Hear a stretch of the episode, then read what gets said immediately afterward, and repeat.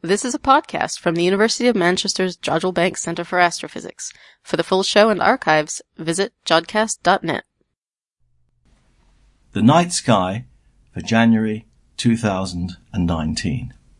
Before I start, I really want to bring your attention to what is probably the greatest highlight of the month, and that is in the pre-dawn sky on January the 21st, between about 4.40 and 5.40, we have a total eclipse of the moon. So let's just hope it's clear that morning. Well, what about the heavens that we see at this time of the year? Well, it's a wonderful skyscape, dominated, of course, by the constellation of Orion the Hunter. If you take the three stars that make up its belt, follow down to the left, you'll come across the brightest star in the sky, which is Sirius, the brightest star in Canis Major. Following those three stars up to the right, you come to the constellation of Taurus the Bull and the open cluster, the Hyades cluster. In front of that cluster, about halfway between us and it, is the orange star, actually a red giant star called Aldebaran. If we follow upwards a bit further, we come to the lovely open cluster called the Pleiades. If you take a long exposure photograph, you see it surrounded by some lovely blue nebulosity. It appears that the Pleiades cluster is moving through a cloud of dust, which is scattering the light from the young, very hot blue stars. Up to the left of Orion, we have the constellation of Gemini, with Castor and Pollux, the heads of the heavenly twins. Down to the left of the foot of the uppermost of the twins is a very nice open cluster called M35. High above, we have the star Capella, almost overhead, I suspect, and that's the brightest star in the constellation of Auriga. The Milky Way passes through Auriga, and there's some very nice open clusters that are visible with a small telescope. As the night progresses, Leo the Lion will be rising over in the east. And between Gemini and Leo is a rather blank area of sky which contains the constellation of Cancer the crab. Just above the brightest, the only really bright star in Cancer is a rather lovely little open cluster called Praesepe, M44, the beehive cluster. There's quite a lot to actually see. I do think it's one of the loveliest regions of the sky, the other being the summer constellations of Cygnus the Swan, Lyra the Lyre, and Aquila the Eagle. So let's have a look at the planets. Well, Jupiter starts the month rising about 5 a.m. and brightens from magnitude minus 1.9 as the month progresses, while its angular size increases slightly from about 32 to 33.5 arc seconds. One of the highlights show how it combines with Venus to give us a lovely view in the east before dawn. Well, Saturn passes behind the Sun on the 2nd of January so will not be visible in the pre-dawn eastern sky until around the third week of the month, shining with a magnitude of plus 0.6. With a disk about 15 arc seconds across and with rings spanning over twice this, it will rise one and a half hours before the sun by month's end. Mercury has just gone through a very nice apparition and it might still just be glimpsed in the first few days of the month very low in the southeast before sunrise shining at magnitude minus 0.4. I suspect you would need binoculars to spot it, as this reduces the background glare from the sun, but look, please do not use them after the sun has risen. Well, Mars, though fading from magnitude plus 0.5 to plus 0.9 magnitudes during the month, it remains prominent in the southern sky after sunset at an elevation initially of 36 degrees, which increases to 41 degrees during the month as it moves northeastwards across the constellation of Pisces. If only it could have been at this sort of elevation when closest to the Earth last year. Its angular size falls from 7.5 arc seconds to 6 arc seconds during the month, so I suspect you'll not be able to spot any details on its salmon pink surface. Well, you can't have failed to spot Venus high in the eastern sky before dawn during December. It actually reaches its greatest elongation west, some 47 degrees away from the sun, on the 6th of January. so still dominates the eastern sky, rising some three hours before the sun. It begins the month with a dazzling magnitude of minus 4.6. During January, its angular size reduces from just over 26 to 19 arc seconds.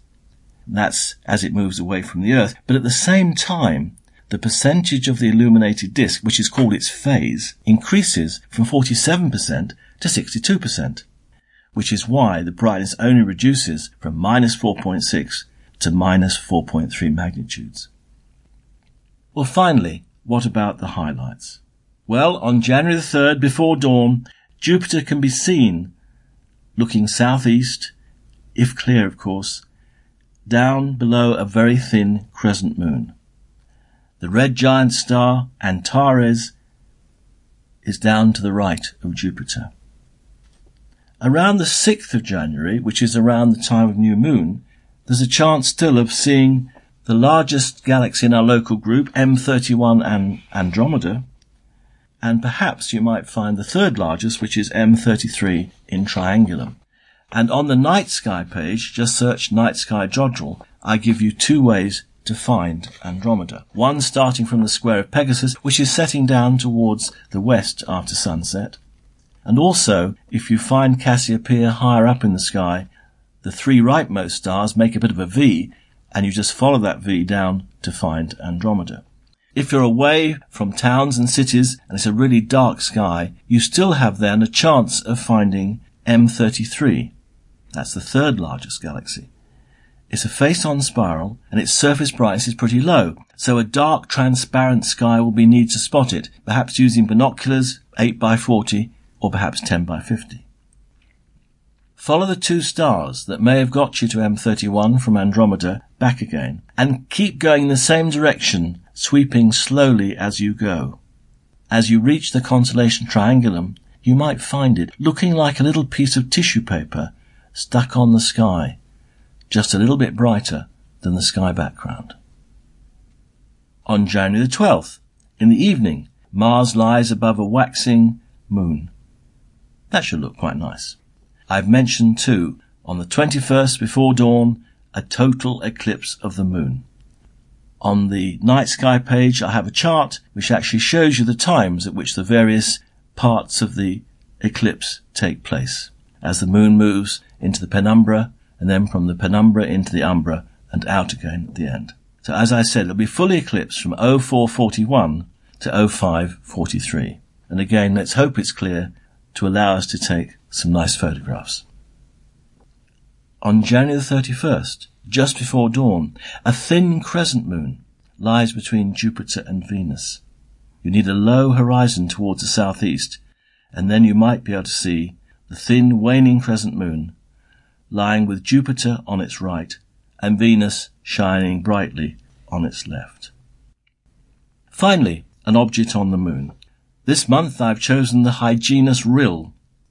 For some time a debate raged as to whether the craters on the moon were caused by impacts or volcanic activity. We now know that virtually all were caused by impact. But it's thought that the Hyginus crater that lies at the center of the Hyginus Rill may well be volcanic in origin. It is an 11 kilometer wide rimless pit, in contrast with impact craters which have raised rims and its close association with the rill of the same name associates it with internal lunar events. It is thought that an explosive release of dust and gas created a vacant space below, so the overlying surface collapsed into it, so forming the crater. Well, quite a lot to see, and hopefully we have some nice clear nights and it's not too cold. You'll have a chance to look at some of these lovely things in the heavens this month. Thanks for that, Ian. And for our Southern Hemisphere listeners, here's Haritina Mogosanu with the Night Sky Where You Are. Kia ora from New Zealand. Hi everyone. We're here at Space Place at Carter Observatory holding galactic conversations from the heart of Wellington in the southern hemisphere, my favorite place to be with the music of the amazing Rhian Sheehan, our Wellingtonian star composer. I'm Haritina Mogosanu. And I'm Samuel Leske. Space Place is our historical astronomy icon here in New Zealand and we are located right at the heart of our capital city. And we're so lucky to be among the capital cities in the world from where you can still see the Milky Way. And this time of the year, we are looking straight into the edge of our galaxy, the Milky Way, and Orion is the main feature out there in the sky. While everyone in the Northern Hemisphere celebrates through the midwinter festivities, here in the South, we have the longest days and the shortest nights while roasting in sunshine. Well, most of the time. We have to wait all the way to 9pm for the sun to set. There is one planet visible with the naked eye in the early night sky, Mars. But if you're an early riser, you're in luck. All the other naked eye planets are in the morning sky. As for deep sky objects, the month is perfect for observing Orion and some of the objects from the northern hemisphere that sit below Orion in the southern sky, such as the fabulous Rosette Nebula and the elusive M74 galaxy.